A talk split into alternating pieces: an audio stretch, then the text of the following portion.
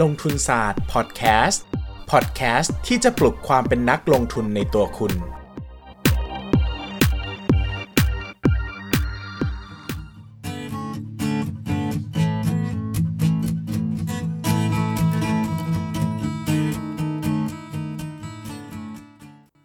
สวัสดีครับ ยินดีต้อนรับเข้าสู่รายการลงทุนศาสตร์พอดแคสต์รายการที่จะมาชวนทุกคนพัฒนาความรู้ด้านการเงินและการลงทุนไปด้วยกันนะครับ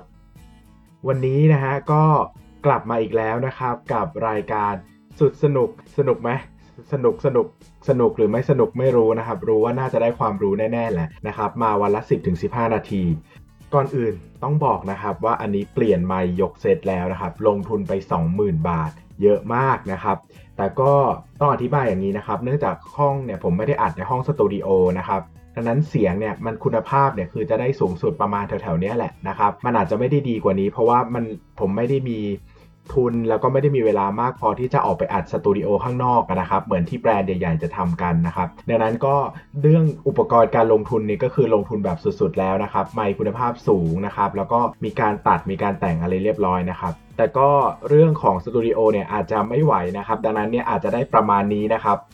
สำหรับคนที่เมนเข้ามานะครับ ว่าโอเค คุณภาพเสียงอาจจะยังไม่ดีอะไรเงี้ยครับก็ต้องบอกว่าอาจจะได้ประมาณนี้นะครับ ต้องขอโทษล่วงหน้าด้วยนะครับอะเข้าเรื่องกันดีกว่านะครับ วันนี้นะครับเราจะพูดกันเรื่อง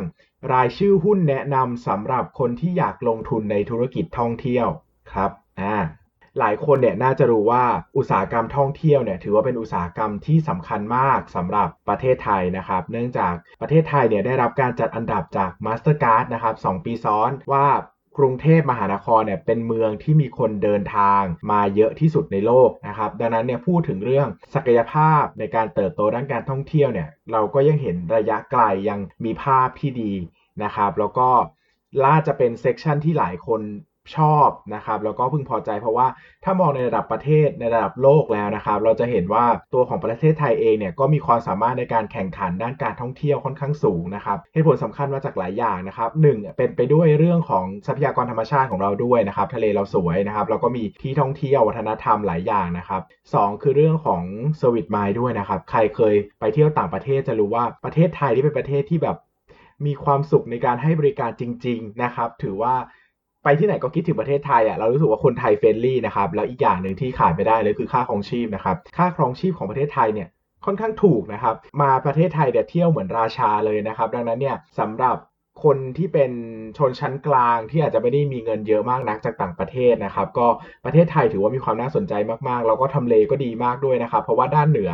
เราติดจีนใช่ไหมครับประชากรเยอะอันดับหนึ่งของโลกนะครับ ด้านซ้ายเรามีอินเดียนะครับ อันนี้น่าจะอันดับ 2 ถ้าเข้าใจไม่ผิดแล้วก็ด้านล่างมีอินโดนีเซียนะครับ อันนี้อันดับอันดับ 4 โดยประมาณถ้าจำไม่ผิดนะครับ ก็ถ้ามองในมุมมองของศักยภาพการท่องเที่ยวเนี่ยดีมากนะครับ คราวนี้หลายคนเนี่ยสนใจธุรกิจท่องเที่ยว แต่อาจจะไม่มีไอเดียว่าเฮ้ยเราควรจะอ่านหุ้นไหนดูหุ้นไหนก่อนนะครับ วันนี้คัดมาให้ 4 ตัวและขีดเส้นใต้นะครับว่าอันนี้เนี่ยเป็นการเล่าหุ้นให้ฟังคร่าวๆนะครับสำหรับไปอ่านต่อ ไม่ได้แนะนำว่าซื้อถือหรือขายนะครับ เพราะว่าต้องไปประเมินมูลค่าหุ้นด้วย แล้วก็ไปทำการศึกษาด้วยนะครับ ไม่ใช่ว่าโอ้ฟังปุ๊บแล้ว เคาะซื้อเลยนะครับ วันนี้เราก็จะมาพูดถึงหุ้นเพื่อที่จะได้ไอเดียในการไปสืบค้นต่อได้นะครับ แน่นอนว่ามันก็อาจจะมีการวิเคราะห์ปัจจัยบางอย่างเข้าไปด้วยนะครับ ก็ยังไงก็เป็นความเห็นส่วนตัวแล้วกันเนอะนะครับ ชอบไม่ชอบอย่างไรก็อย่าลืมไปคิดให้รอบคอบดูอีกทีนะครับ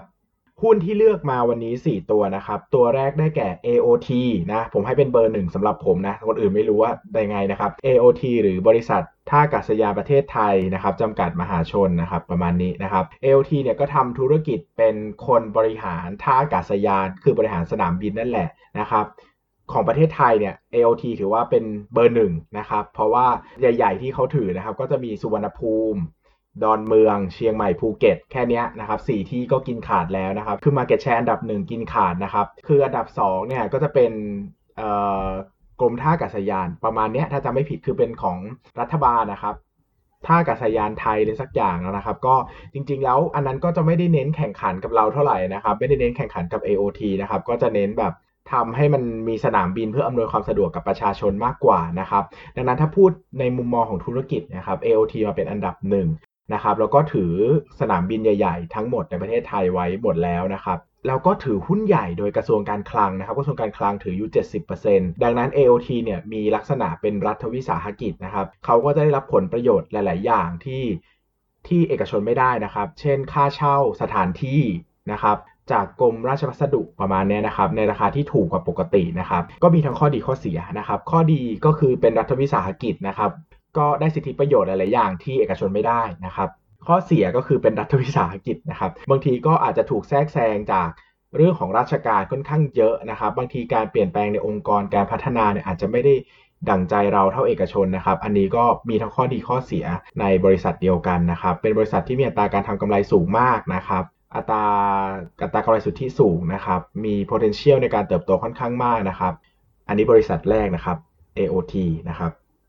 อันที่ 2 คือ Mint นะครับ MINT นะครับ หรือว่า Minor International นะครับ ประเทศไทยนะครับ Minor International เนี่ยก็เป็นบริษัทจะเรียกว่าท่องเที่ยวอย่างเดียวก็ไม่ได้นะครับ เพราะว่าเขาเนี่ยถือ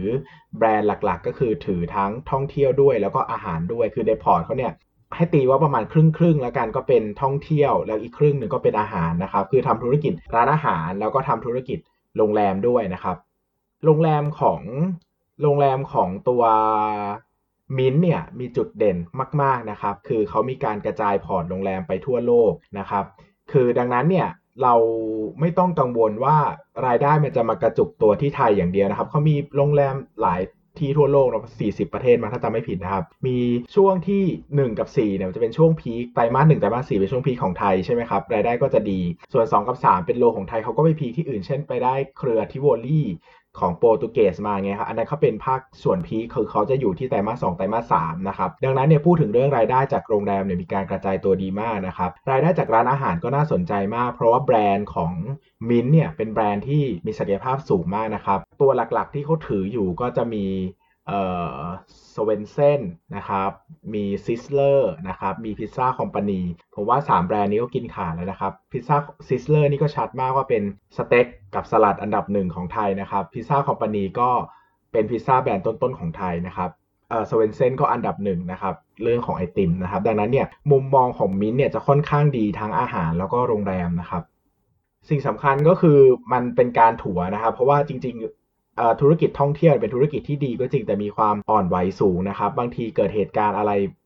ชั่วพริบตาเนี่ยนักท่องเที่ยวก็หายได้นะครับ ดังนั้นการมีธุรกิจอาหารมาถัวไว้เนี่ย จะทำให้ธุรกิจพวกนี้เนี่ยเมื่อถึงหน้า low season นะครับ หรือว่าคนมาเที่ยวน้อยเนี่ยมันจะไม่ขาดทุนแบบจนน่าเกลียดนะครับ มันก็จะอยู่ได้ก็ถือว่าค่อนข้างดีนะครับสำหรับการถัวธุรกิจแบบนี้นะครับ บริษัทที่3นะครับก็คือ CENTEL นะครับ CENTEL ก็เป็นโรงแรมชื่อว่าบริษัท โรงแรมCentral Plaza อะไรประมาณนี้นะครับ ก็คนถือหุ้นใหญ่เนี่ยก็คือเครือจิราธิวัฒน์นะครับ ก็คือเครือเซนทันนั่นแหละนะครับ เรานับ เรานับ CENTEL นะครับว่าเป็นธุรกิจที่อยู่อยู่ในเครือของ Central Group เลยนะครับ ดังนั้น CENTEL เนี่ยถ้าสังเกตนะครับเขาก็จะมีการขยายสาขาอ้างอิงไปกับ ตัวของเซนทันค่อนข้างเยอะนะครับรวมไปถึงต่างจังหวัดเนี่ยเขาก็จะติดกันเลยนะครับ เพราะว่าเขาจะได้ประโยชน์ซึ่งกันและกันนะครับ บางทีคนไปเที่ยวเซนทันนะครับ ก็ จะได้ประโยชน์ว่าโอเค ก็บางทีก็ไปใช้ facility เช่น มีการจัดเลี้ยงอะไรที่ CENTEL ก็ได้นะครับ หรือว่า CENTEL เนี่ยก็ได้ magnet ด้วยว่าโอ้ยคุณมานอนที่นี่คุณเดินติดกับเซนทันเลยอะไรเงี้ยนะครับ ก็เกื้อหนุนกันนะครับ แบรนด์หลักๆของ CENTEL ก็คือ Centara นะครับ Centara Centara Grand นะครับ Centra ประมาณนี้นะครับ เราจะรู้จักหลักๆ ก็คือ Centara นะครับ เครือของ CENTEL คล้ายๆกับมินมากนะครับ มีสัดส่วนมาจากโรงแรมโดยประมาณครึ่งหนึ่งแล้วก็อาหารประมาณครึ่งหนึ่งนะครับ มีแบรนด์อาหารในประเทศไทยค่อนข้างเยอะนะครับ แล้วก็มีโรงแรมด้วยนะครับ โรงแรมของเซนเทลเนี่ยจะกระจุกตัวอยู่ที่ 2 ที่ก็คืออยู่ที่ไทยประมาณสัก 80% แล้วก็อยู่ที่มาลดีฟประมาณ 20%นะครับจะกระจุกอยู่ที่ 2 ประเทศ ในขณะที่มินเนี่ยจะกระจายไปค่อนข้างเยอะนะครับเซนเทลเนี่ยก็จะถือแบรนด์ร้านอาหารดังๆ อยู่หลายแห่งเหมือนกันนะครับตัวที่น่าจะชัดๆที่สุดก็จะเป็นตัวของ KFC นะครับที่เป็นคือ KFC จะถือกันหลายเครือนะครับแล้วก็จะมี ฝั่งฝั่งหนึ่งเนี่ยเป็นของ CENTEL นะครับแล้วก็พวกนอกจากนั้นก็จะเป็นพวกเอ่อตัวของร้านอาหารญี่ปุ่นที่เราคือร้านอาหารไหนที่เห็นในเซนทันตลอดส่วนใหญ่ก็เป็นเครือ CENTEL หมดนะครับ เช่น Yoshinoya Tenya นะครับ Ootoyaนะครับ แล้วก็เอ่อ Terrace นะครับถ้าจำไม่ผิดนะชื่อร้านมันเป็นร้านอาหารไทยนะครับ ก็ประมาณนี้นะครับ CENTEL ก็จะมีเครือร้านอาหารอยู่ประมาณหนึ่งนี่ล่าสุดเพิ่งซื้อ Salad Factory ไปนะครับ ก็จะมีเครือร้านอาหารของตัวเองที่เหมือนจะเอาไว้เปิดอ้างอิงไปกับเซนทันนะครับ ดังนั้นเนี่ยก็จะได้ประโยชน์จากตรงนี้ด้วยนะครับ CENTEL ก็จะเป็นธุรกิจท่องเที่ยวที่ถือ ร้านอาหารด้วยนะครับ ก็คล้ายๆกับมินนะครับ ก็ไม่ได้อิงท่องเที่ยวอย่างเดียว ก็จะมีการกระจายสัดส่วนซึ่งกันและกันนะครับ บริษัทสุดท้ายที่เราจะมาพูดถึงวันนี้ก็คือบริษัทเอราวันนะครับ เอราวันเนี่ย ถ้าธุรกิจประเทศไทยเนอะถ้าพูดถึงภาคท่องเที่ยวโรงแรมเต็มๆเนี่ยน้อยมากนะครับ เพราะว่า แบรนด์ใหญ่ๆ เช่นเซนเทลกับมินก็จะมีแบรนด์อาหารร่วมด้วยนะครับ ในขณะที่โรงแรมเพียวๆ เนี่ยในประเทศไทยส่วนใหญ่จะเป็นโรงแรมเก่าแก่ แล้วก็ไม่ได้ค่อยขยายเน้นขยายธุรกิจเท่าไหร่นะครับ ตัวที่ยังมีการขยายธุรกิจแบบจริงจังอยู่นะครับแล้วก็เป็นโรงแรมเพียวๆ เนี่ยก็คือเครือเอราวันนะครับก็คือหุ้นที่ 4 ที่เราจะพูดถึงวันนี้นะครับเอราวันเนี่ยก็ทำธุรกิจหลักๆ เลยนะครับ คือเขาก็ถือตัวโรงแรมเอราวันนะครับ เช่น เราจะเห็นในเอราวันนะครับราชประสงค์อย่างเงี้ยนะครับก็อันนั้นเป็นทำเลทองมากนะครับ นอกจากนั้นเนี่ยเอราวันก็จะมีแบรนด์ที่เป็นแบรนด์ budget hotel ด้วยนะครับ ก็จะเป็นเอ่อชื่อว่า Hop Inn นะครับ อันนี้ก็เป็น ตัวที่ขับเคลื่อนกำไรในช่วง 2-3 ปีที่ผ่านมาได้ดีมากนะครับเอราวันเนี่ยมีจุดเด่นก็คือเป็นโรงแรม pure ๆเลยนะครับดังนั้นเนี่ยถ้าใครอยากได้โรงแรมแบบไม่อยากได้อาหารเนี่ยก็ลองไปแกะเอราวันดูนะครับแล้วเอราวันก็มีการทำธุรกิจที่ต่างประเทศด้วยนะครับอย่าง Hop Inn ล่าสุดก็ไปเปิดที่ฟิลิปปินส์นะครับแล้วก็เอราวันจุดเด่นที่ผมชอบที่สุดก็คือเขาถือทรัพย์สินที่มีมูลค่าสูงมากนะครับเขาถือครองที่ดินอยู่ตรงแยกราชประสงค์อะ่ะเออถ้าเราไปคิด book value จริงๆ หรือคิดมูลค่าณวันนี้จริงๆอะ่ะ ผมคิดว่ามันมหาศาลมากจากตอนที่เขาเริ่มต้นลงกับลงราคาในวันแรกนะครับ ดังนั้นต้องถือว่าเอราวันเป็น ถ้าจะมองเป็น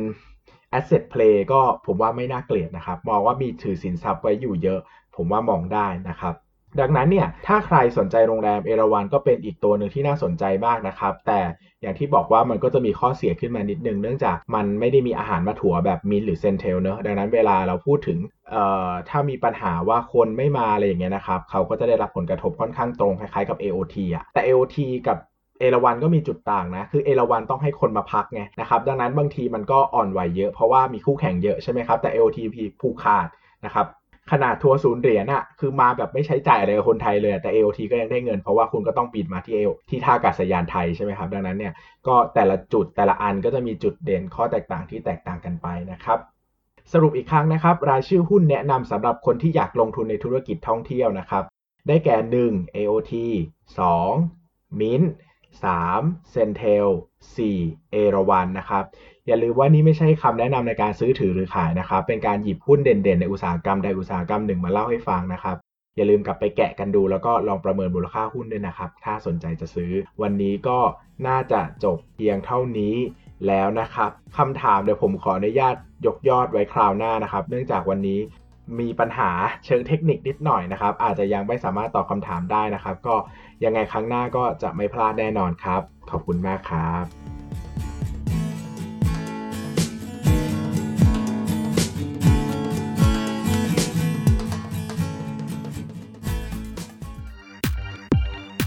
อย่าลืมกดติดตามลงทุนศาสตร์ในช่องทาง podcast player ที่คุณใช้ แล้วกลับมาปลุกความเป็นนักลงทุนกันใหม่ในลงทุนศาสตร์พอดแคสต์